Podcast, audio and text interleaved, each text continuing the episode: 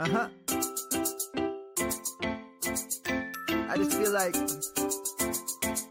I've been around the block, ripping up fantasy stock, working around the clock.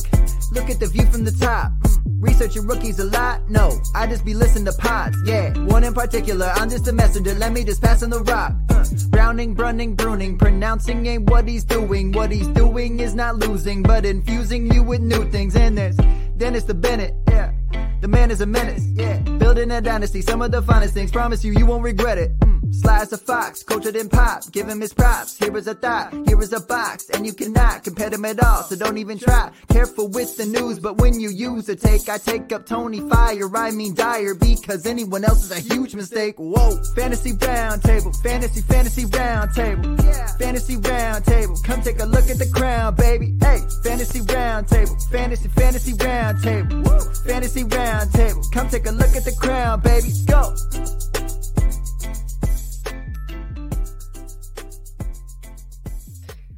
What is going on, everybody? Welcome to another episode of the Fantasy Football Roundtable podcast. Matt is here with me.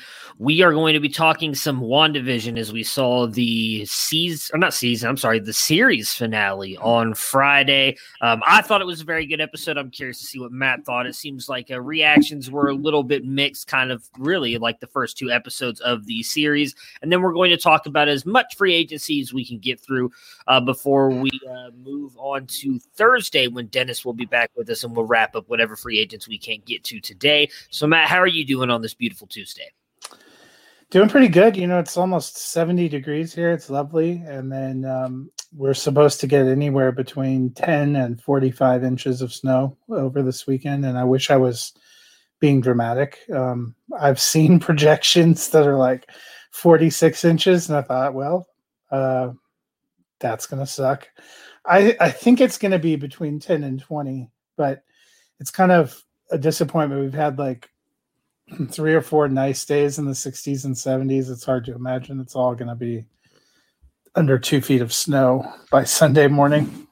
Yeah, I can. Uh, I can imagine because it's it's been uh, it's been beautiful here too. That would that would just suck. Even if not just that, if they're like, oh, hey, it's going to drop back down to like the 30s again, uh, would would not be fun. So I will. Uh, I'll be thinking of thinking and praying for you guys up there because that uh, that does sound horrible. But uh, you know, uh, again, I lived through mine, and I'm never. I, I feel like every time we bring this up, it's going to be like not another decade. That's all. That's all I'm just going to keep saying because it was it was horrible. so let's talk about WandaVision because I, like I said I, I really enjoyed the last episode. Were there things that I think they could have done differently? Yes, but I, I think I really like the way they kind of wrapped the whole story together and it wins. But I've I've really kind of let you take the lead on these. So go ahead, kick it off with uh, with your thoughts and kind of let's, let's just talk about it. And I'll, I'll let everybody know now, since I usually do this because we usually do it at the end of the episode. Probably going to be 10, 15 minutes. So if you don't want to listen to this, you can like fast forward on the podcast episode, like 10 ish minutes, and see if we're still talking about it. Give it a couple more minutes. Um, and we will be talking spoilers. So if you haven't watched the episode, I would suggest uh, avoiding this next part because we will talk some spoilers. Yeah, now you mentioned reviews have been mixed, which is kind of a disappointment because uh, you know I don't, I don't know where you're ultimately at with this, but um, you know I ha- I'm on this site called Letterboxd, which is an app where a lot of film people go um, keep track of films. I'm I'm up to almost five thousand two hundred logged films on there now, um, which kind of tells you I really have no life. I'm surprised my wife's still with me. It's movies and football, and then she wonders why. I think she wonders why too. We've been watching The Big Bang Theory, Yeah. and every almost every episode she looks at me and she looks at the characters and what they're doing, and she looks back at me, and I don't know if that's a hopeful sign for me, uh, but. I have, you know, I have the MCU movies, Marvel Cinematic Universe ranked, and I I saw other people were dropping WandaVision. You know, where would you put it among movies? I have it in my top ten. There's now 24. There's 23 movies, and if you start putting shows in, this would be the 24th kind of edition. I have it actually at six right now, just outside my top five. I thought. I thought it was really good. I thought the last two episodes, eight and nine, de- delivered some big emotional moments, some big kind of fun moments. But we're also at a point in time in culture and a point in time in the show where a lot of people had these kind of theories about what they thought was going to happen or what they what they what might happen. And i think that at some point during the nine episode run they moved from what they thought was going to happen to what they were sure or what they needed to have happen.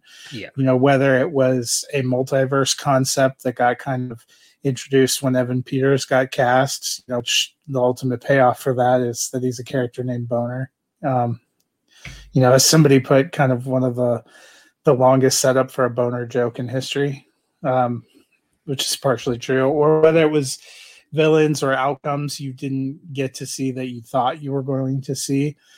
And in in our current modern era, that turns into, you know, people ending up being really critical. I, I feel like it's suffered the same thing that's happened with different Star Wars movies. You know, everybody was excited when Star Wars was going to be brought back by Disney, but by the time the movies started coming out, everybody's theory of what might happen kind of came to the end. You and I went through this with Game of Thrones. Did I think season eight was great or perfect? No.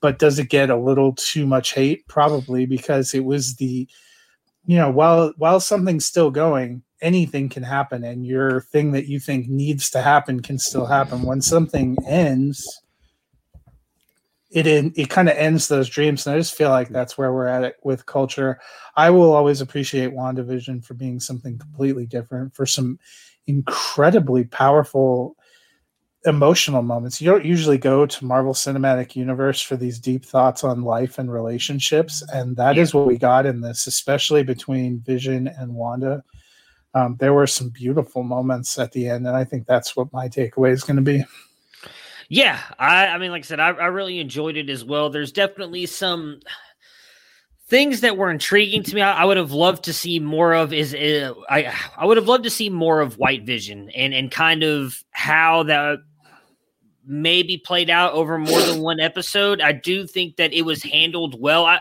we kind of talked about it last week on the episode and like how were they going to handle that were they going to have her you know defeat and kill off vision for good they've now found a way to get him back into the universe and while it's not the same vision that we had before the mind stone it in essence is kind of the same person maybe not the guy that or it, I, I, would say he's technically the same vision she fell in love with correct like it's just a different version they, of him they certainly made it seem like he got his memories restored. Yeah.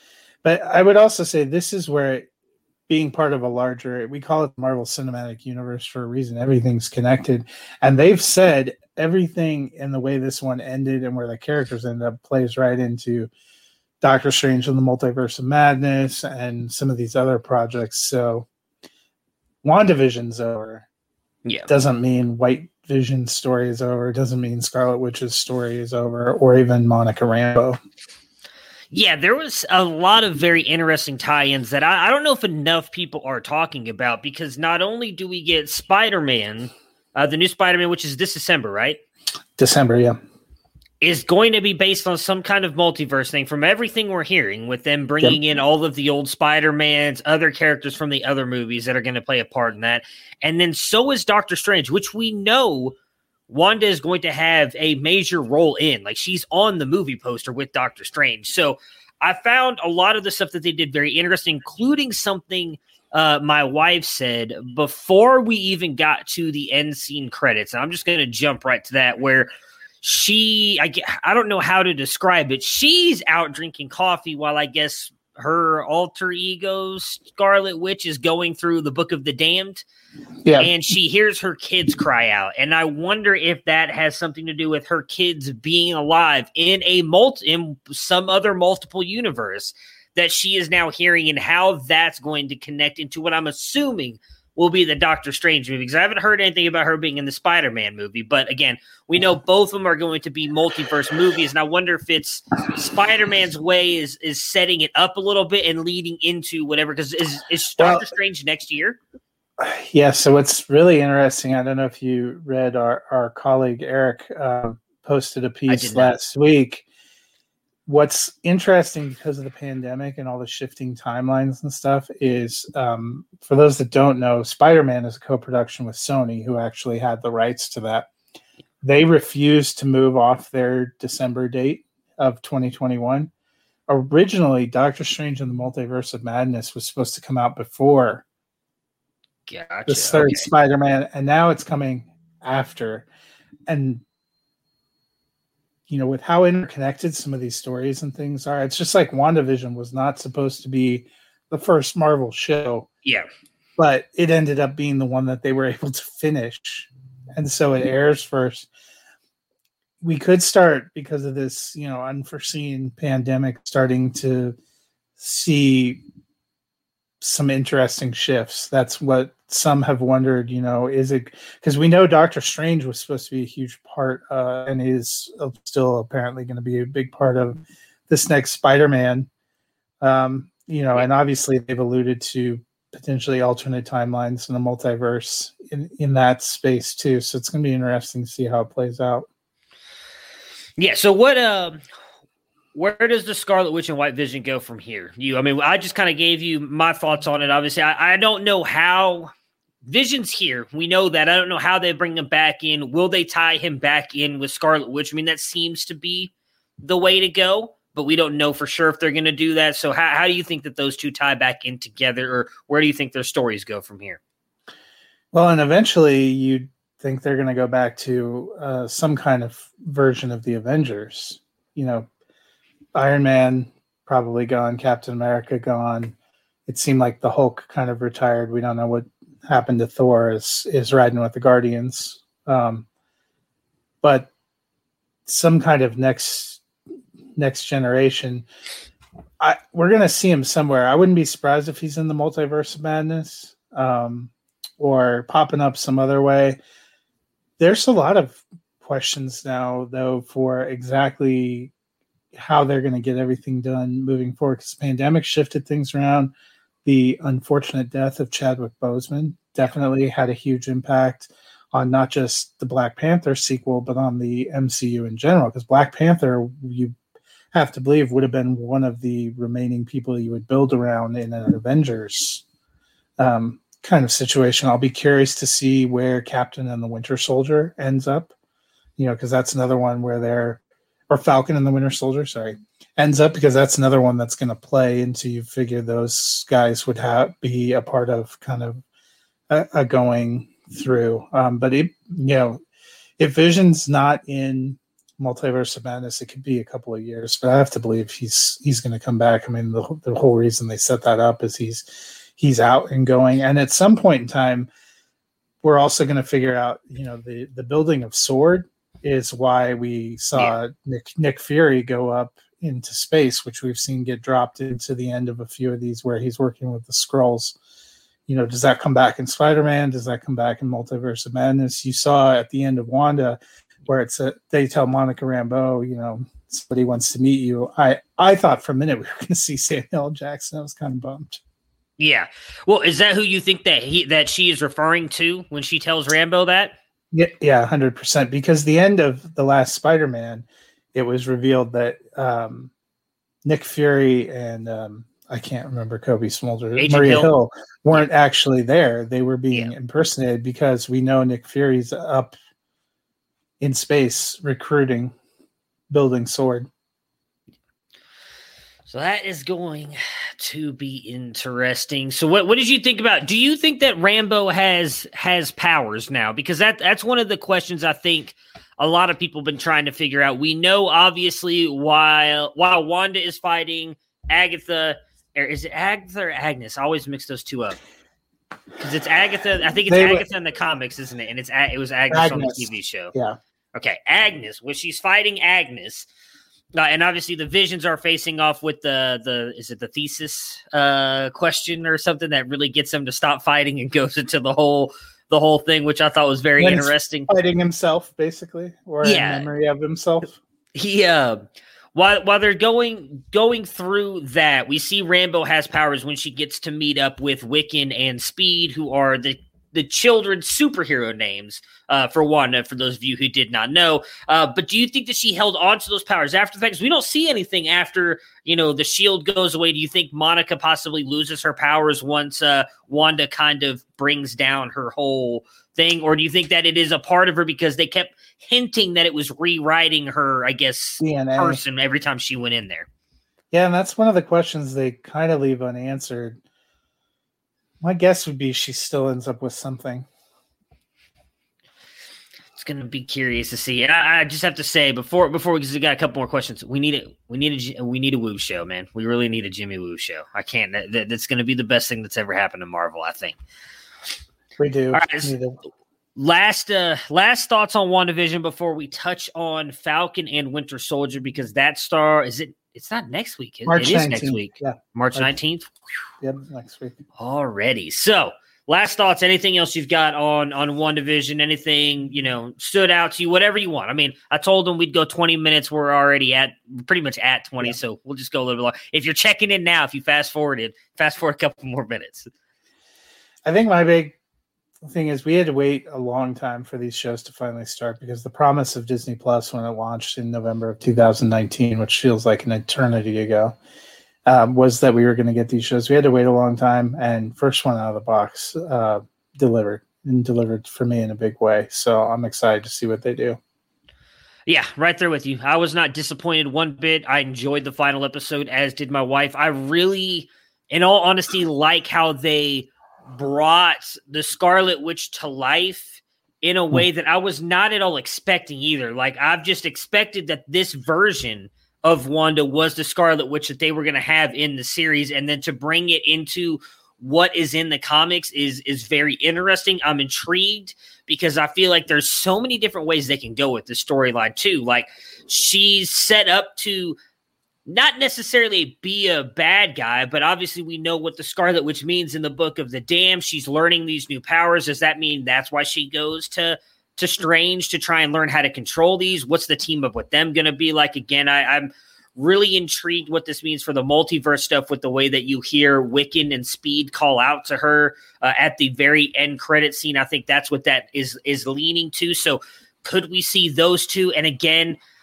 even more so, I think, and I'm going to say it again because they didn't do it in the series, which I didn't expect them to do, but with the way that they're leaning into her and the kids, I really hope that they lean into possibly finding a way to bring X Men in, maybe with some kind of branch of the the multiverse, and maybe meeting Fassbender, who Austin, if you're watching, I know he's a big fan of as them eyes, Magneto. Like, there's so many different ways they can go, and I cannot wait. I'm with you, excited. Great, great first series, and and I don't let's just dive right into it. I can't see any way that that Falcon and the Winter Soldier lets us down. Just again, I've only watched the one trailer, but it looks just again those the two that Well, the dynamic that those two have is uh, awesome to begin with, and then moving It into looks the like show, more of an action buddy comedy, which is fun. But I'm also I'm going to be curious. They said this one's going to be more of an R-rated feel, which is something we haven't even really seen in um, MCU movies. Uh, so I'm I'm excited to see if they start stretching and challenging the tone because some people have wondered, you know, are what are they going to do with Deadpool? Because Disney now owns Deadpool. That's always been in that kind of more, you know, that's felt a little bit different than the tones that they've tried to cultivate. We've seen them bringing Charlie Cox back, who played Daredevil in the Netflix series. They've been uh, supposedly working on bringing Jessica Jones back. Those always had kind of a grittier, different kind of tone. Um, so maybe we're seeing more of an expansion of that world, like you said, embracing all the places Marvel is, trying to bring them all back together. God, I hope so. I love Charlie Cox's Daredevil, and then John. Uh, is it Bernthal? I think is how you say his last name. Yeah, as John the Bernthal. Punisher. Oh, I, if they could find a way to bring those guys back, I would. I would absolutely love it. Yeah, I They can't can leave wait. Iron Fist where he is.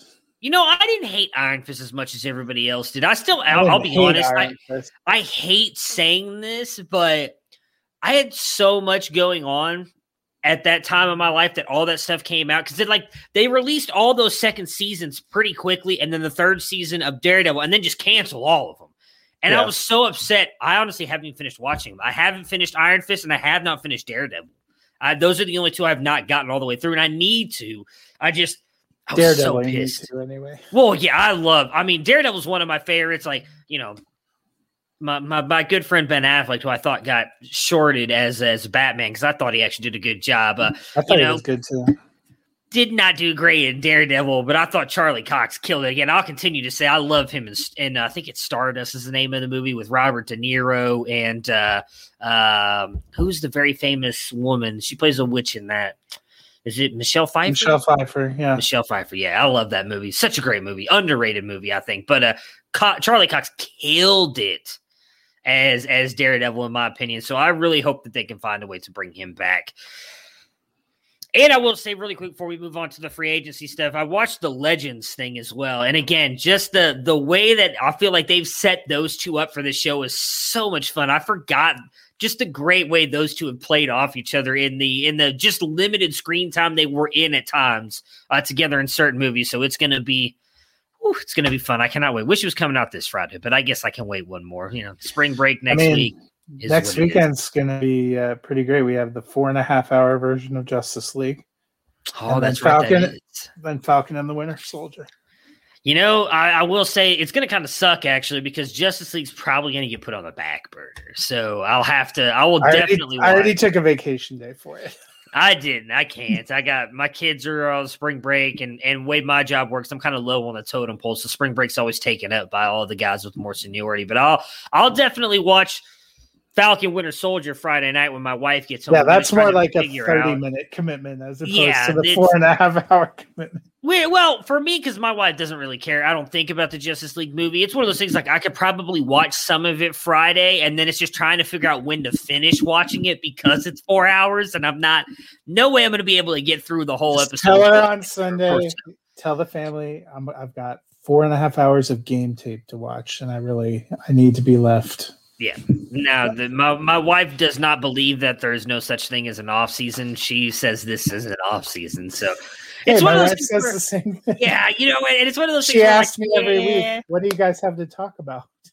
I'm like, you know what? I gotta kind of, you know, the, the, way I put it to one of my friends the other day was, I was like, you know, I did commit to her for life, and so I, I, sh- I think I should show her some commitment because she's very, very relaxed and forgiving for like the six months of the year that, that college football and NFL football is going on. So during this little bit of a dead period, I feel like I can uh, definitely be like, you know what, you're right, you're right. I can put this aside for a couple minutes. So we did uh, we have had a lot of NFL news break over the past you know week or so, obviously with different contracts, and then we heard uh, today kind of lucky that we were able to push our show back to today because we found out about all the franchise tagged players. So again, we're going to go through those and we're going to try and get through as many of the quarterbacks uh, free agent preview stuff that we can today. Whatever we can't get to, we're going to jump it onto Thursday's episode where Dennis will be joining us and we'll continue. So let's start with the NFL news and the big contract that got signed yesterday got done. All it took was Dak breaking his ankle to get it done. So I'm sure you know he's thrilled about that.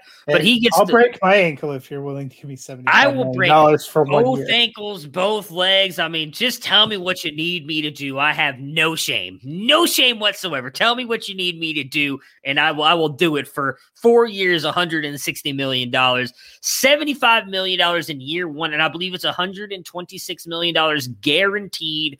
No trade clause. I mean, and good for him. And no franchise tag clause, which I yeah. think was big for him. He didn't want to get stuck in that situation again. As, as much as I like, I, have, you know, I, probably unfairly, if I'm being honest, kind of poo pooed on Dak not being that great. Uh, he's definitely earned it over what he's done the past couple years. Was look, looked on pace to have a historic season last year before the injury. You know, we all thought it was crazy that they didn't pay him last year. Trying fighting over one year really made no sense to any of us last year. You know, I know we argued both sides of it for fun, but really, he's a franchise quarterback. It's hard to find those. Good for him that he got paid. I think this is great news for everybody all around. You know, I know we, we talked about it a little bit in our group chat when it happened. You know, obviously, I think this is wheels up for Amari, CeeDee Lamb, and even Michael Gallup for at least one year. Uh, uh-huh. you know, Blake Jarwin, if he comes back fully healthy with what Dalton Schultz was able to do, I think Jarwin shares have got to be looking better. And even though I traded one of my very few shares of Ezekiel Elliott the other day, which doesn't make me feel great now, uh, I, I, do think that this is wheels up for him as well. I mean, yeah. he you know, I was listening to, I believe it was Jeff Ratcliffe who was talking about this morning. I was kind of in and out of my car. And I heard him saying something to the fact that in the first four weeks, when Dak was there and obviously healthy, Ezekiel Elliott had 12 carries in the red zone, like at the goal line. There was only 13 running backs over the entire year that had more than that in the entire year. And Zeke had gotten that in, in four games because of how high powered that offense is. Even if they go full defense, which they still need offensive line help as well, that defense is not, I don't think, going to improve much. So I think this offense is still going to be scoring points. Zeke was on pace to be a top back last year, and he still finishes running back one. He finishes 12, but he was projected to be like a top five or six back with Dak there. I honestly think we see Zeke jump back up to that as well. So for me, Dak getting this, it's wheels up for this entire Cowboys offense. How did this, like, what did this deal signify for you? What do you think of all the pieces around it? Yeah, I mean, I, I think it's one of the big dominoes of the offseason, too, um, because even when, um, you know, you weren't sure, eh, good to see you too, even when you weren't sure where uh, Dak was going to, you know, uh, you know, how it's going to play out with Dak, Dallas was like a big quarterback destination for all these. You know, it was on Russell Wilson's short list. A lot of people are, are they going to trade for Deshaun Watson? Or are they going to go sign? You know, so I think it answers a lot of those questions. Um, you know, another thing that that struck me when I was reading some of the stories, they pointed out how many offensive line injuries and holes uh, Dallas had last year. So it's not just getting Dak back, but you're going to get that line healthier. I think that you know maybe we're underrating a little bit how much losing your quarterback and losing key cogs on your line impacted Ezekiel Elliott. Um, but Dak, you know, we just saw he was a big difference maker. I know the Cowboys didn't have an incredible record during those first five games, but Dak Prescott put up numbers that still had him finish as QB 33 for the entirety of 2020, considering he played a quarter of the season. Um, because, you know, he got knocked out, I think it was it was in the first half of that Giants game, that week five Giants game. Yeah. So just some incredible numbers on what they were tracking for. It looked like they were tracking for some historic production.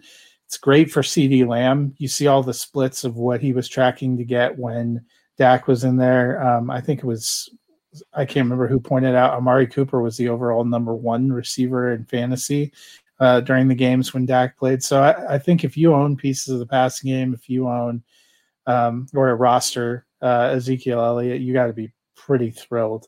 And you know what? Honestly, you might be even more thrilled if they don't have any money or draft capital to spend on defense.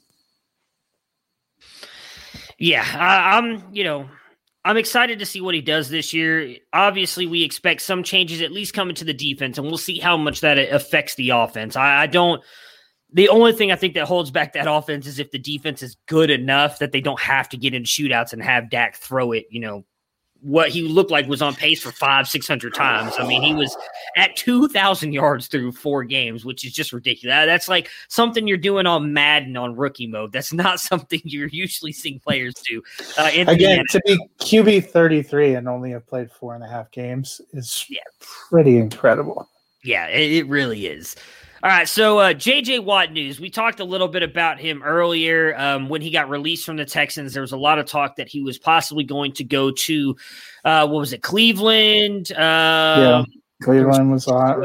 A lot of people wanted him to go to Pittsburgh and play with his brothers. Yeah, that seemed kind probably of not you. No, you I probably. mean I didn't care. I, I I love that kind of those those kind of stories and dynamics. As someone who, again, not ever in the NFL, but I played um, soccer and and football with my brother, and we we both played defense. I now I played midfield when it came to soccer, but we both played together. That was some of my fondest memories of times with me and my mm-hmm. brother. Like I love playing sports, so I'd have loved that storyline. Like, yeah, it is stuck on the two Sundays we played them, but I would have loved it just to see the Watt brothers together because that's because I think actually all three of them play in Pittsburgh now, don't they? Or two of them? Yeah, two of them play there. Yeah, so they would have had all three of them there. Oh. That'd have been cool. I, I would have. It seemed like Cleveland was the next closest. I I don't. The thing that caught me off guard is I didn't remember them talking about Arizona as a serious landing spot, and then all of a sudden he signed there. That, it's interesting. I mean, I'm not going to be one of the Browns fans that shits on it because there's a lot of people, and not just like the Raiders. I know was one. There was another team that's good that was in on him, and I can't remember who it was, but they were. You know, he came was out. Was it the Colts? It may have been. I don't, I don't remember off the top of my head, but I just remember when he came out, he said, I want to go play for a good team and a Super Bowl contender because he wants to win a Super Bowl. And so that's why you know, which, which makes the Arizona choice a little exactly. And and again, I'll I'll say it because I again I follow a lot of Browns fans, a lot of Browns fans. You know, I see a lot of the stuff that people retweet and everything, and they were kind of all over this. And then why'd you sign with the Cardinals? I mean, if he really believes that they're, I don't think that they're a JJ Watt piece away, but if he does and they do, good on them. Like it's the it's his life. I don't like would I have loved to see him come to Cleveland? Absolutely. Him on the opposite side of Myles Garrett would have been just extremely fun to watch and made that defense even deadlier. But you know, again, you can't say that Arizona is far away. They were eight and eight last year, and they started off really good. Now that defense is the thing that needs help more than anything else, and they just improved it. Like he's not JJ Watt of his prime. I still think JJ's probably got three years left, maybe four.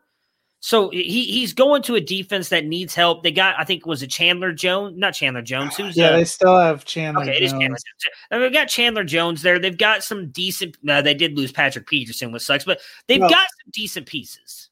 That's see, that's when I was when I initially heard it. I'm like, well, I, you know, that kind of makes sense uh, for Arizona. You know, going through there, but then uh, you sort of look. Let me see. I'll pull up the lists because I, you know, when I was looking at this because I did a quick reaction, um, you know, for the site, they still have work to do. You know, they have they still have Zach Allen on defense. They have Isaiah Simmons. They still have Budda Baker. They have Byron Murphy.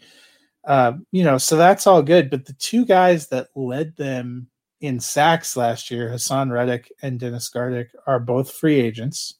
So what are you going to do there? And Patrick Peterson also a free agent. That to me is kind of a big blow in the same in the secondary. The Cardinals are projected at you know somewhere we're projected somewhere at around 17 million before Watt's cap hit gets factored in.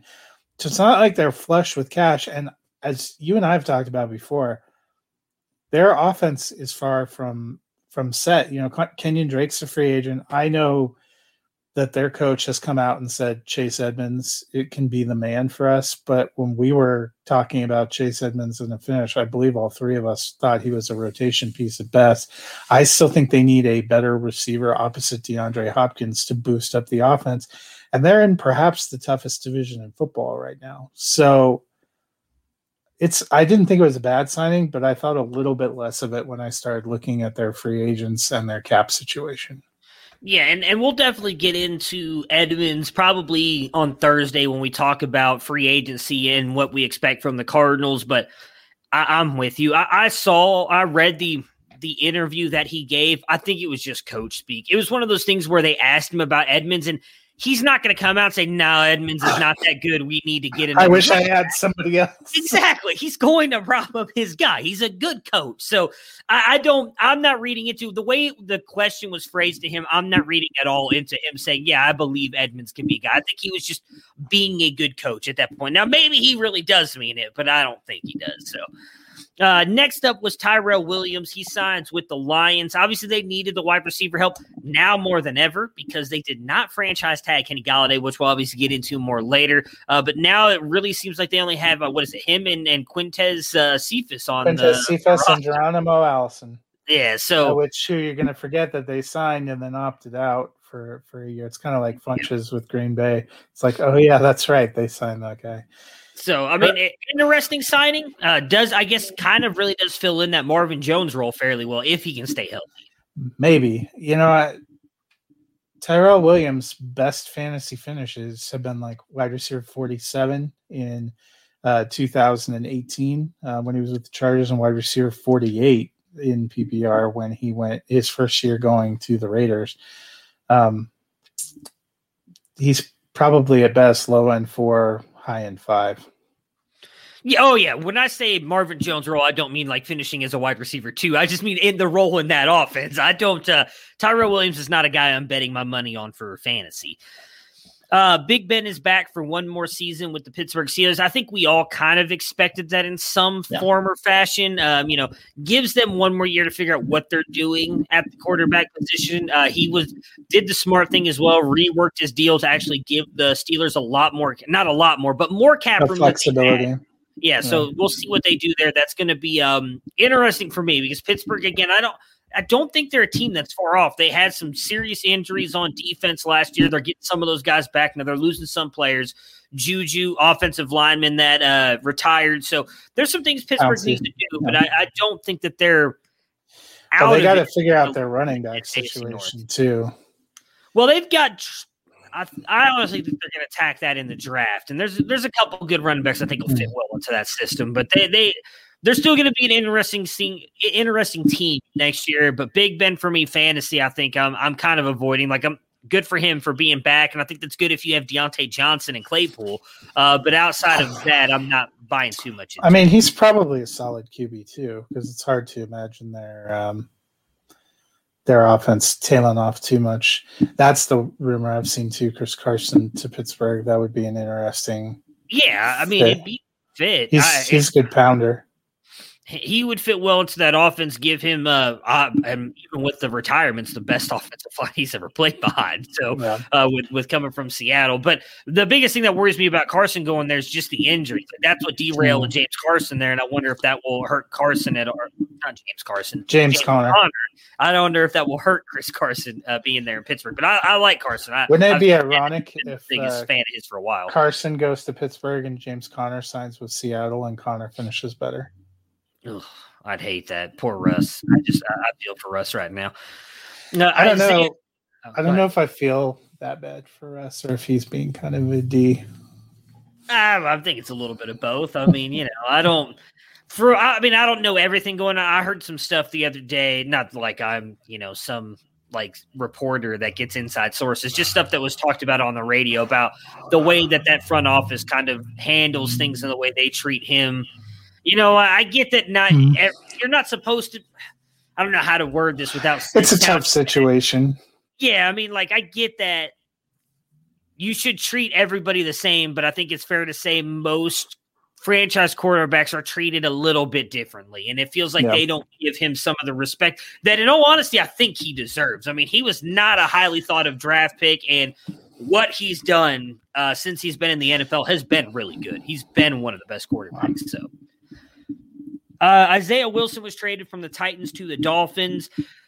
This I actually think has a chance to be a phenomenal trade for the Dolphins. Isaiah Wilson was a first round pick. Uh, you know, Titan, he just hasn't worked out in Tennessee. A lot of that stuff seems to be stuff that he's been doing off the field, not necessarily on the field. Uh, so if they can get his head straight and kind of get him to care about football and be good on the football field. They just got a first round talent to come in and play. I think they said he's going to come in and play guard. I know he played yeah. tackle, but to come in and play I mean, guard on that offensive line, I think it's a great move.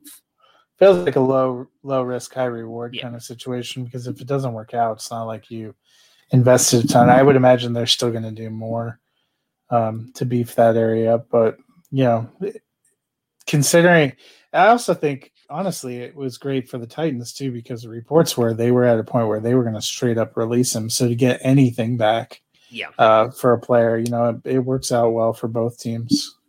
Yeah, after everything apparently he did during COVID and breaking of the rules and all that stuff, uh, uh, yeah. Uh, so if you, even though it is only a seventh round pick, it's better than just having to cut the guy outright. So I, so I agree with you on that. Uh, and then last but not least, Trent ba- Trent Brown traded from the Raiders back to the Patriots. And I did not, I know that I saw the trade. I don't remember what was they traded back. Was it swapping picks? 2022 picks, actually. It's a 2022 gotcha. fifth going to the Raiders, and they sent him and a 2022 seventh back. Gotcha. So obviously, yeah, but that's another situation. The Raiders recouped some stuff. There was a lot of talk they were going to outright release him too. And Trent Brown seems pumped to go back there, so that could be a you know a good move. He signed that big deal with the Raiders, never really totally worked out. Didn't seem to be a great fit. He seems super excited to go back to the Patriots. Patriots obviously bringing him back, and they needed the offensive line help too. Yeah. All right, so let's talk about some of the franchise tagged players. Uh, so the guys that were tagged, uh, there's really only a couple for fantasy. So we'll we'll start with those guys and talk about them. We'll go through the whole list. Uh, Allen Robinson, you know, obviously, out. Yeah. So, well, I don't want to get too upset about it right now because they do have a chance to get a quarterback. We don't know that it's going to be Nick currently Foles. his quarterback is Nick Foles. If it's Nick Foles, I will be drinking heavily one night for and thinking of Allen Robinson because I will feel bad for him. But I think at least I expected this because we saw everything yeah. from Pace was pretty much saying we're going to franchise tag him because we think that he's a great player and we want him to stay in Chicago. Just sucks for Allen Robinson because – yeah, the guy is so talented and he's just never gotten a quarterback. But you know, I think if you have Allen Robinson on your dynasty teams, it's not anything to move him or even be panicked about him right now because even if it is Nick Foles, he still produced fairly well with Nick Foles. Now, it wasn't what he did with Mitch, but he still produced with Nick Foles last year. So, what, what was your thoughts when when you saw this come across the tile line? Besides pouring one out for him, I mean, he's still a wide receiver one. I think we he's played well enough to prove it. And you're probably right. At worst, Chicago, you have to imagine drafts a quarterback. I know he's they've been linked to Mac Jones in a lot of different mocks. Um, I you know, that could be wonderful for him. I really, I'm, I'm, i like Mac Jones. So the only one that is concerning to me is there was another report that it breaks my heart to even discuss this possibility that they may sign Alex Smith to pair with Nick Foles, and I that may be that. You know, Terry McLaurin had an okay season. Uh, just you know, our one hope for Allen Robinson was someday he'd get to play with a great quarterback, and if they can draft one, great. I don't know. You know, the the other thing is Chicago is the one team that has been most vigorously linked with a trade for Russell Wilson yeah. that would make me think a, lot different about this signing and a lot of more happy thoughts for him and Darnell Mooney. I think Mooney's a winner no matter what because he'll yeah. have much more of a chance to continue to develop and thrive with a player like A Rob on the outside of him. It's probably good news for Cole Kmet, good news for David Montgomery. It's good news for the other offensive skill position players because when you have a dynamic receiver like that, it changes the way teams have to play defense. Um, you know, and he seemed to do to do well there. We haven't heard anything from him where he's incredibly upset about being in yeah. Chicago. So, yeah, like I said, I, am I'm, I'm excited for. I like that you brought up Mooney too. He's he's one of those guys that I think is really going to uh, really benefit from having him there. Could be a guy that really, like he had a good season. I think he's a guy that people know about, but maybe they're not like going out and buying him. He's a guy that I might even go out and buy. So I think he has a shot to shoot up as like a wide receiver two or high end three next year, especially being opposite of A Rob. Uh, Chris Godwin, another one we kind of expected. We know that Tampa Bay has some cap room, but it just seemed to make more sense for them to just franchise tag him for at least one more year uh, so they could try and run it back with Tampa Bay. I don't think it changes his fantasy value one bit. He's still the same guy was last year. I think we both had him when we talked about him a little bit inside our top 10, and I'm, I'm keeping him there. He's not falling or moving up really for me either. Let me check. I actually, I, I know you thought that they probably would. I am mildly surprised. Um, I did not think that they they would. I have Godwin currently sitting at 13. Um, there are just some other um, other guys that, and part of it's because I wasn't sure where he was going to go but also knowing he's going to go back there, there's going to be plenty of competition. The bigger question for me is what this does with the rest of the guys that are out there. I actually think this franchise tagging is good for Ronald Jones and bad for Leonard Fournette because you can only give big contracts to so many guys. Another yeah. question I would have is Antonio Brown. Do you even try to spend the money to bring him back? Because we have to remember they like Scotty Miller and also Tyler Johnson is a young player that they seemingly want to continue uh, to develop. So now you know you still have Godwin and Evans. Do you need and or want to put money in there? Um, you know, it's and it's going to be big questions. What can they spend on defense? They have some big defensive uh, free agents, Ndamukong Suh, Lavonte David. I would think this is probably a bad sign if you're because you can't keep them all. I mean, that's yeah. we've seen it even with Brady reworking his deal, trying to give him money back the way he always did as a member of the Patriots. You can't keep them all, and they're going to have some holes. Yeah. Uh, so the rest of these guys are again, not really anything that's going to change for you offensively. We don't talk much IDP stuff on here, so we won't really dive into those. Uh, Cam Robinson, the left tackle for the Jaguars, Justin Simmons, the safety for Denver, uh, Brandon Scherff, the guard for Washington, Marcus Maye, the safety for the New York Jets. Uh, Leonard Williams for the New York, the defensive lineman for the New York Giants, Taylor Moton, the right tackle for the Carolina Panthers, and Marcus Williams, the safety for the New Orleans Saints, were the rest of the players that were franchise tagged. So again, the biggest omission. And the last player we'll talk about before we jump onto the free agents uh, quarterbacks was Kenny Golladay not being franchise tagged, which I think was the most surprising news of the day for me. It really seemed like there was almost that like it was set in stone, kind of like Allen Robinson with the way Pace had been talking about it. And I haven't seen anything. I haven't really looked on Twitter today to see why they didn't or anything. I know some I saw earlier that that I guess Detroit had like offered him a contract for like 18 mil a year and he turned that down. Uh, and so I my biggest fear is do you do you think or have you heard does this have anything to do with his health? Because that's what scares me the most. I think it has more to do with Detroit's cap situation is abysmal, uh, and I don't think they're winning. Uh, you know, as they're current, I think they have a lot of work to do. Um, you know, you think you were surprised. Jared Goff probably out somewhere drinking uh, heavily right now, but also the the big thing that this means for me with seeing Robinson and Godwin get tagged, Golladay is the belle of the ball in wide receiver yeah. free agents. Um, and it's going to be really fascinating. There were several teams that were looking for for wide receivers or were linked to that. Some of them will will be pointing to the draft, but he's he's going to be the first free agent domino to me in that position group. Yeah, and I mean it works out good for him not getting franchise tagged in, in the way that Allen Robinson and Chris Carson were because you're right. Mm-hmm. Now he is the best wide receiver on the market. It's the only thing that worries me about that is usually when you see that stuff, it's not always a good team that comes calling yeah. with the most money, and so well, that's what worries me. I'm sure you know teams are going to have to weigh that with what you said, genuine. You know, we can't completely tell the health situation last year. Was it that he was that injured, or was it that Detroit had nothing to play for and they decided not to roll him out there, which sort of made sense either if they were planning to move on or later when it seemed like they were going to franchise tag him. It was yeah. like, oh, they don't want to, they don't want to get him all beat up for no apparent reason, but. That is a question, you know. It's and we've seen this before with, you know, it happens more often, I think, with with quarterbacks. You know, we saw the does Peyton Manning have anything left? Four years showed he did. What are we going to get from Cam Newton? That I don't think worked out as well. Yeah.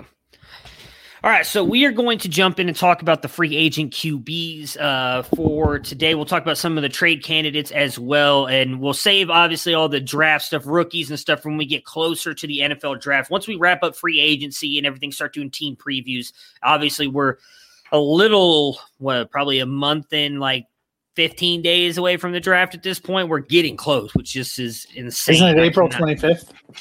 Is it April 20th? I don't know. I probably yeah, it is. Right it is because I, I was supposed. It is. It is because I was supposed to be there. So we're a month and 16 days away right now from the draft. So it, it's getting here quicker and we're literally a month away as of next week. So it, it's going to be fun. We'll definitely continue to dive into that. Spend probably the first couple episodes leading up to the draft almost solely based on rookies. So, free agents for the quarterbacks. I'm going to start with Jameis Winston. Uh, do you think New Orleans is the best fit for him? Oh, it's April 29th. Is okay, the draft. So that makes but it a little bit easier for today, so at least. And we're a month actually, and 20 days. Yeah.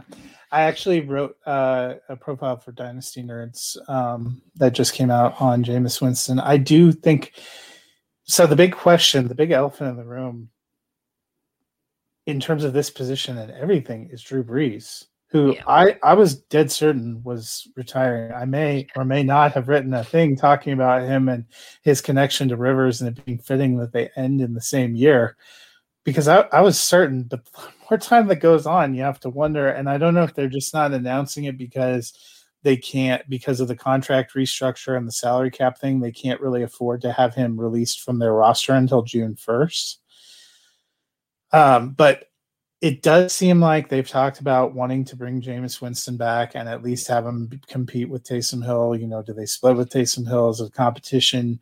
I was mildly surprised at first, but the more I thought about it, you know, I would also not be surprised to see the Saints pick up a quarterback later in a draft too. I, I you know, if yeah. Brees is gone, they they really need to think about the future. I liked what I saw at times from Taysom Hill, but that would be an unconventional choice. I'm probably more of a Taysom Hill homer than anyone else. Jameis Winston would be a more traditional choice, and the fact that they worked with him for a year, Sean Payton got to see him up close and personal for a year. Um, and I just don't know what kind of huge he didn't have a huge market last off season and he didn't get to do anything. You know, he was yeah. probably banking on the New Orleans Brees will miss a few games. He did, and they didn't put him in. You know, and was now thinking about was that strategic on their part, knowing, hey, we're going to need this guy, or we're going to want this guy back next year. Let's not let anyone see anything where they might give him ten million a year. Yeah, I think New Orleans is probably the best fit for him as well because, as you just mentioned, he's been in the building for the whole year, so they they know what they have in him, and if they want him back, I think that speaks to them liking something about his game or assuming they can do something with him in that offense. I just there's obviously a couple teams that need quarterbacks, but I don't think any of those places would be great fits for him. At least the last time we saw Jameis Winston, so it's kind of hard to yeah. see how much he's progressed. You know so for me, I, I think I'm kind of with you. I think the best spot is New Orleans. Uh, Mitch Trubisky, we know it looks like he is likely not back in Chicago. I cannot imagine he's going to get a starting job somewhere. So my guess would be he lands somewhere to back up or at least compete, quote unquote, for the job. Where do you think that is? My number one hope and dream is Denver. Okay. Uh, you know, I'm fine with with going in and seeing what Lock has in year three. You look at the numbers; it's he wasn't incredible, but he hasn't had a, a, ton of time to show. But Denver needs a real option, and Jeff Driskel was not it. Brett Rypien is not it. I was into the idea of Ryan Fitzpatrick. We'll get to in a minute, but it seems like uh, reports are now he's going to retire. Uh, they uh, refuted that today, actually. Well, I mean, you I've seen both. He says he's coming back. They say he's going to retire so we'll wait and see. If that wouldn't yeah. he would he wouldn't be a bad choice for me, but um, I like the idea of Mitch. I saw some interesting things. They pointed out um, Fangio was with him for a while in Chicago. Um, you know, they know what he can do. I, I think he would.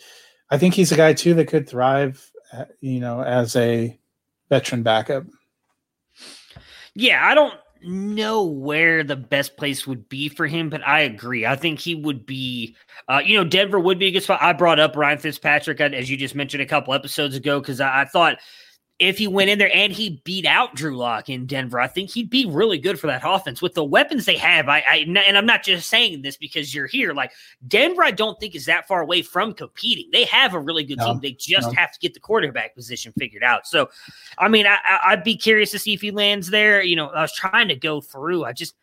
I don't know where else would be good to go. So maybe that is the best place for him to go. I, I mean, I, am not maybe seeing a, much. Maybe in Miami. Um, you know, because they oh, if they don't Tua. make if they don't well, I'm not thinking of him like replacing Tua, but I think. Well, I just feel like I can see him going into camp and like being better than Tua in camp, and then that becomes the story kind of thing. So, in in which case, then then there's your answer. I don't think Miami can roll in. You know, the Miami was also support supposedly interested in bringing Fitzpatrick back, and I think for the the same reason we saw at the end, you you want to have a quality second guy, even if you have a big time. I mean, look, Chad Henne ended up probably playing the most important snaps of the can. I plug your ears of the Kansas City season last year.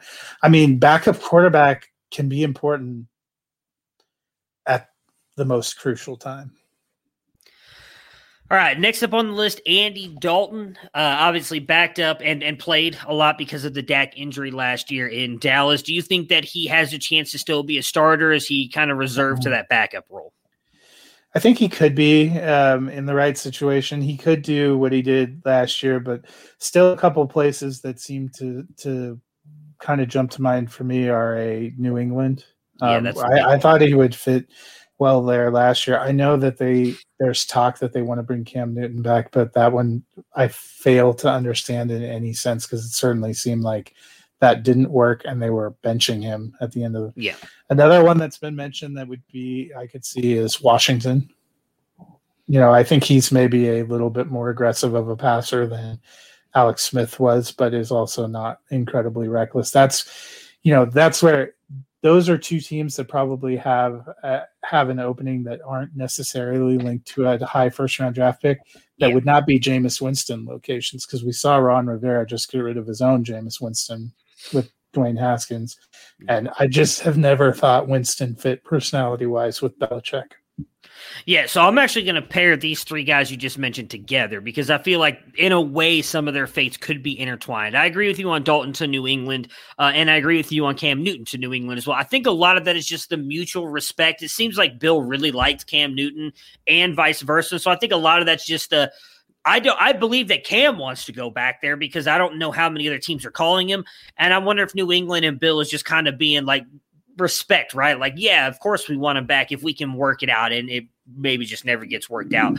I don't I don't see Cam going back to New England. I don't see Cam going anywhere to be a starter right now. I still think he's got the ability to be a quarterback in the NFL. I can't just throw away what he's done, but I, I think he's got to go somewhere and be a backup and see if he can kind of revive his career that way. I, I just don't see anywhere he goes. I know a lot of people are pointing to Washington. I mean, maybe I just I, I don't see. I don't think Rivera is going to bring him in just because of their old connection. I think he he believes he's got a really good team around him. If he doesn't think that Cam Newton's guy, don't think he's going to do it. We've seen Rivera's not afraid to make waves with what he's done since going to to Washington, and that's where I think Dalton uh, do fit think fits as well. And I also think Fitzpatrick fits there as well because when you get that good Fitzpatrick, who seems to have just gotten better with age, a lot like Tom Brady here, uh, I, I, do think Fitzpatrick fits well into that offense as well as a guy who, yeah, you know, you're going to get that one game out of him that's really bad, but you also could get this really great game. And then he's usually somewhere right there in the middle. And if he's not turning the ball over a ton and keeping you in games, that defense is going to win you games. And they have enough offensive pieces around him to make him very good. So I think all three of those guys are kind of in play for Washington, and I and I don't know if Fitzpatrick's in play for New England, but I definitely think Dalton is. Yeah, I mean Fitzpatrick. You know, if he comes if he comes back, there's a lot of different spots where you could imagine him ending up, and I also wouldn't necessarily be surprised if he went back to Miami because he's already there. He's already comfortable in the system. He knows that they like him you know, I know he was hurt by being benched, and I still wonder exactly what the thought process was there. But um, not a you know, one. I don't. Cam, honestly, I wouldn't be surprised if he doesn't get signed until we're maybe into the regular season and injuries happen. I mean, yeah. this is almost where he. It was really late on the cusp of the season when he got his his chance last year yeah. and you know we could just kind of be there again um, you know and then i think you're going to have to see how many of these teams what they do in the draft because yeah. that's when you get to the cam newton probably the alex smith um, you know, I can't remember if there was somebody else on our. No, that's all I, the free agents. Cam, yeah, Cam Newton, kind of the Alex Smith uh, range. It's probably teams that go into the draft thinking they're going to do something at quarterback that don't, or a team that decides they need a veteran backup. Yeah. And that is the one thing I'll say could have hurt Cam Newton as well. The fact that he signed so close to the season with New England and not having any real practices, no time to learn that offense, it could have hurt him as well. I mean, his play wasn't great, but possibly not knowing the offense and everything, which I believe New England has hinted at that he just wasn't given enough time to learn that offense, could have hurt him as well. So maybe that's another reason why they they respect him a little bit more than than we think or realize. Uh, some of the trade candidates here at quarterback. So Deshaun Watson, obviously, it keeps it sounds like coming out of Houston that they're not going to trade him. Uh, are you still on the? I think last time we talked about it was like upwards of 90% that he's going to get traded. You still feel that way? Is it is it kind of started moving down for you because they haven't made a move? I believe he gets traded to either Carolina or um, Miami. Okay, interesting. Which uh, like, how, well, where do you cap it at? Because I remember I asked you that last time, and uh, like, I, I think I've. I'm still over eighty percent. Okay. Uh, I mean, can't Ed Watson has been dogmatic that he's not going to play for them, and it's not. I know a lot of people have been critical that he just signed a, a contract, but it's an organizational issue for him. It's a it's it's deeper than just a respect issue. I, I, think he he moves. I do not think Russell Wilson ends up getting traded. Well, that's what's. I mean, I'm with you. I just I don't understand it. I get it. You sign him to the big deal, and maybe you're trying to save some face, but I mean that organization has been. Now, I'm not saying that the new regime that's in there has been bad. They're new, but what Houston has done up until this point has been horrible. So I don't understand why you just don't move on and try and start something fresh. I know it's never easy to get rid of a guy who has a chance to be a Hall of Famer, but sometimes it's best to just part ways and see what you can do again. If they do it to, with Miami and they're able to get a Tua back, I mean, if Tua ends up being as good as everybody thought he was going to be coming out of college, you got a face of the franchise right there. Again, we talked about it. You get some picks back and you're able to try and rebuild this franchise. And guess what? In a couple years, if Tua is playing well, I don't want to say they'll forget about Deshaun Watson, but the fans will be fine with it because now they've got Tua. So it's i I, am with you. I don't understand it either, but I just you know I I think it's time for them to move. They have s- so many problems and so yeah. and no draft capital. I know I floated it before we knew there was unease. I, I said before if I'm in Houston, I'm looking to repair my franchise. Yeah. I'm considering flipping him because that's the quickest way I can start getting blue chip prospects in. And I just feel like that makes sense. And I I think they've passed the point of no return with him in the organization. Whereas yep. I know Wilson may be a little upset and he's floated locations and he probably has right to be upset. I still feel like there's enough love and respect there and enough history there that they're gonna they're gonna work that out because it feels like it would be in both their best interests. You know, I don't think Seattle wants to start rebuilding with a new quarterback and Wilson's preferred teams, the only one that seems like even a realistic option anymore is Chicago. Yeah.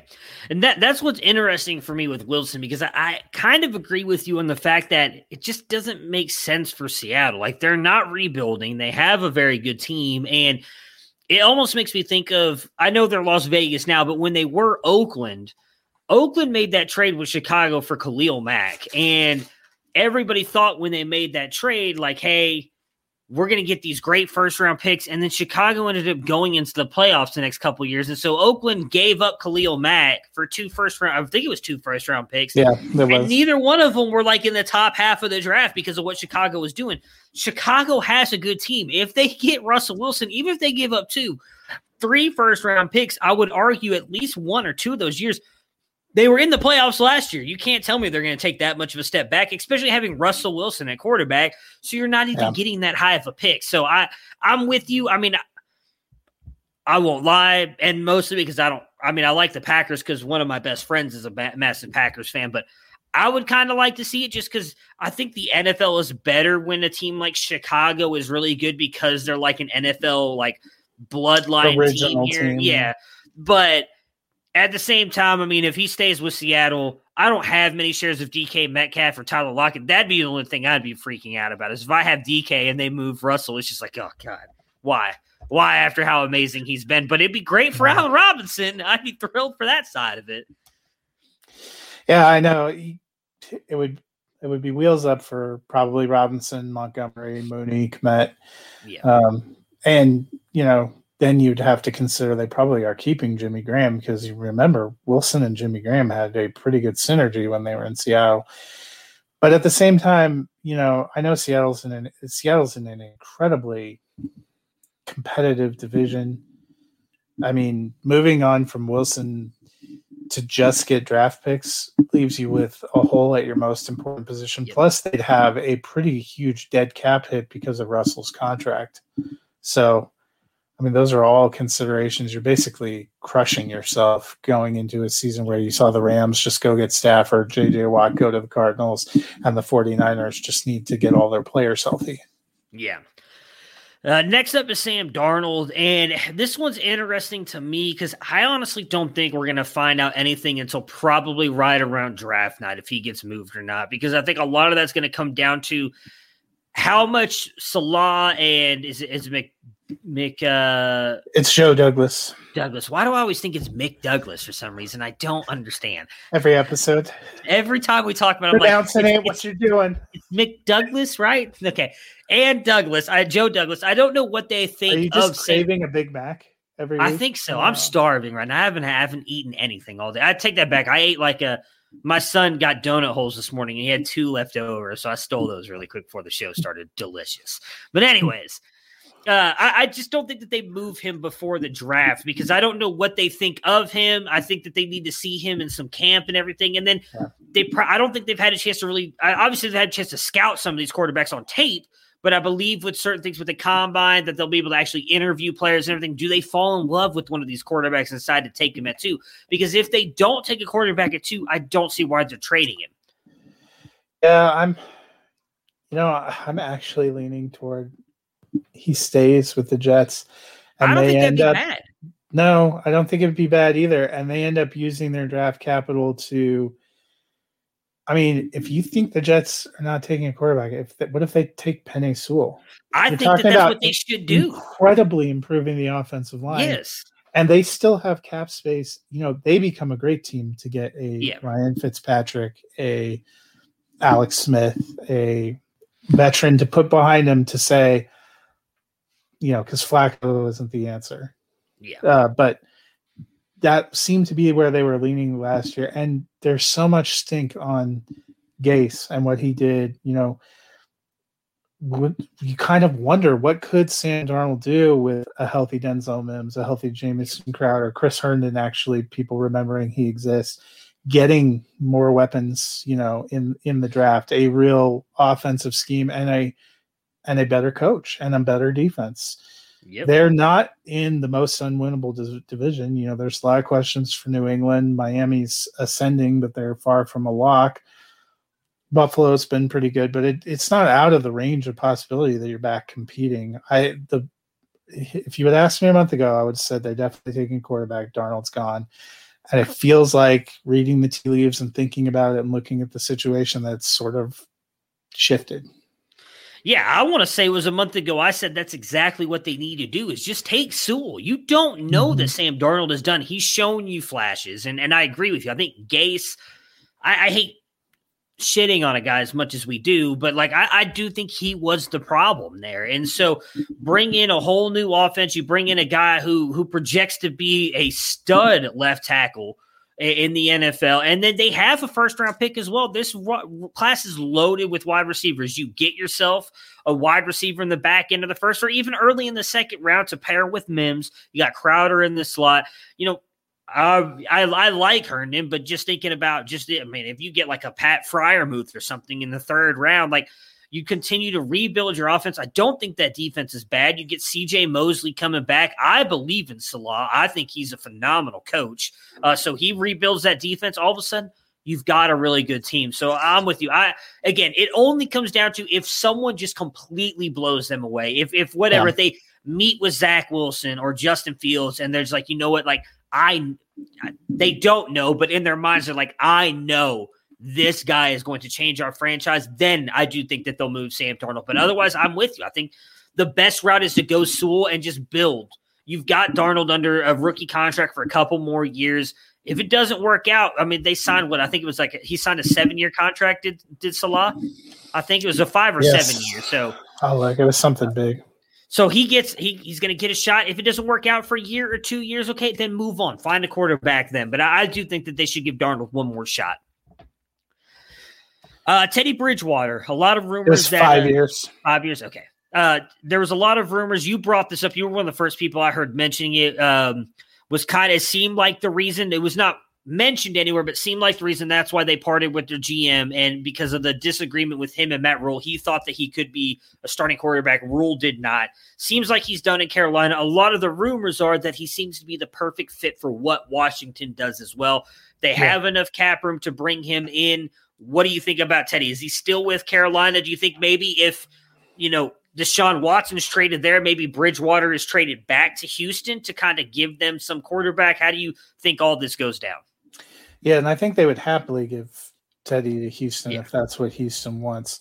There, there's big domino. I I think he's gone from Carolina, no matter what. You know, I think if they can't make a move or make a signing that they are going to draft, I, I just don't.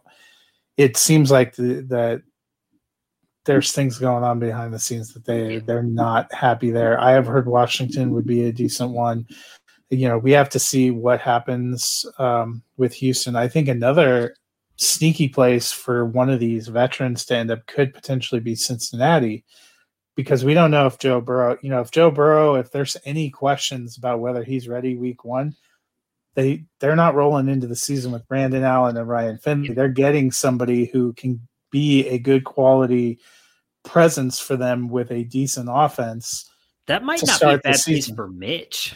Now that you yeah, say that, I mean Mitch, I could see if Fitzpatrick, yeah. you know, ending up there. I could see an Alex Smith ending up up there because you need a guy that that's not going to kill you, that's going to be smart with the ball, that knows how to to win games. I think yeah. that's that's a place we're not talking about, and I'm not saying that they need competition for Burrow. We saw yeah. he was perfectly good. But I would not be surprised if Burrow is a pup guy and and plays the back 10 games of the season. Um, because if if he is your long term franchise guy who had a massive, massive injury, you, you don't want to rush him back. You don't want to pressure him back. Maybe you also want to see if the things you did to fix your offensive line actually fixed your offensive line before you throw him back there. So yeah you know, I think that could end up being a sneaky location. I, I just, I think Bridgewater didn't work, you know, and I'm, you have to wonder at this point, was that not a move that Matt Rhule was super happy about? And he tried to roll the dice was a huge contract that they're going to end up having to eat. Because I thought three years, 63, I was surprised when they did that. Um, you know, or does, does Teddy Bridgewater end up getting traded to back to the Saints? Do the Saints figure out how to do that? Because you know Sean Payton's looking at if I have to pick one of the guys I've had as my backup tutor to uh, you know tutelage to Brees the last couple of years, I'd rather roll with Teddy B. You know, those are a couple places I think he could end up. Yeah, and it sucks because you know we we talked about when we recapped the uh, the wide receiver show that offense was actually a lot better than people give them credit for. They they actually put up some points and everything. It just seems like Bridgewater is not quite the fit for that Joe Brady offense and what Matt Rhule wants to do. And if they do draft a quarterback, it'll be interesting to see what they do. Obviously, if they get Deshaun Watson there, I mean, my goodness, they've been rebuilding that defense uh, through the draft last year. They've got ton of weapons on the outside with uh, with DJ Moore, Christian McCaffrey. Oh my!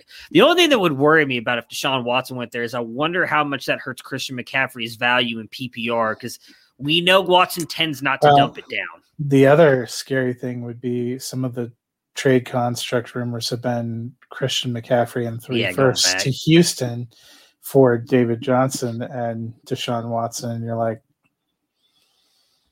good Lord. See, I don't hate that as much for Christian McCaffrey though, because I think he's gonna be the offense. like we've seen, let's be honest, Carolina has not always had a great offensive line, and he still makes it happen. Like he's still gonna be the offense. I think the only issue is you may only get like one or two more great years out of Christian McCaffrey because he's going to get the hell kicked out of him every single week because that's all yeah. they're going to have. But I, I don't think the next two seasons, and I, I, always build my team running back wise, anyways. I'm like, you have that three to five year window with a running back, anyways, and you've gotten that with McCaffrey. I think you know him getting the contract is kind of like icing on the cake. Uh, I don't know how much. I hope Christian McCaffrey plays for a lot longer because I think he's just fun to watch. But I don't think his value takes a huge hit. Like he's not going to be RB one for me anymore. I can't yeah. drop him out of like my top six though, because you I would imagine no. whatever the quarterback is, they're still going to dump the ball off to him. He's still going to get worked. So it's not Carolina, but Jameis it's also, Winston, Christian McCaffrey. Houston, there you Texas, go, baby. 2021. There you go. All right, and then the last quarterback, uh, Jimmy Garoppolo. You know, it seemed like everything was pointing toward how badly they wanted to get him out of there, and then of course, it seemed like because they weren't able, to, all of a sudden, it's like, no, we love Jimmy G. He's still our guy, and all this stuff. What What do you think happens with him? So I think they explored the moves that they might be able to make, and they discovered that they couldn't make any uh, moves, or it, it, you know it didn't look good. I think Jimmy G is still back. Um, you know, I think an overlooked thing was they went and got Josh Rosen last year. Curious to see, you know, if they evaluate him in camp, and I also think the 49ers end up taking a quarterback in the second, third, or fourth round, and that they're going to try to figure out what sticks. Yeah.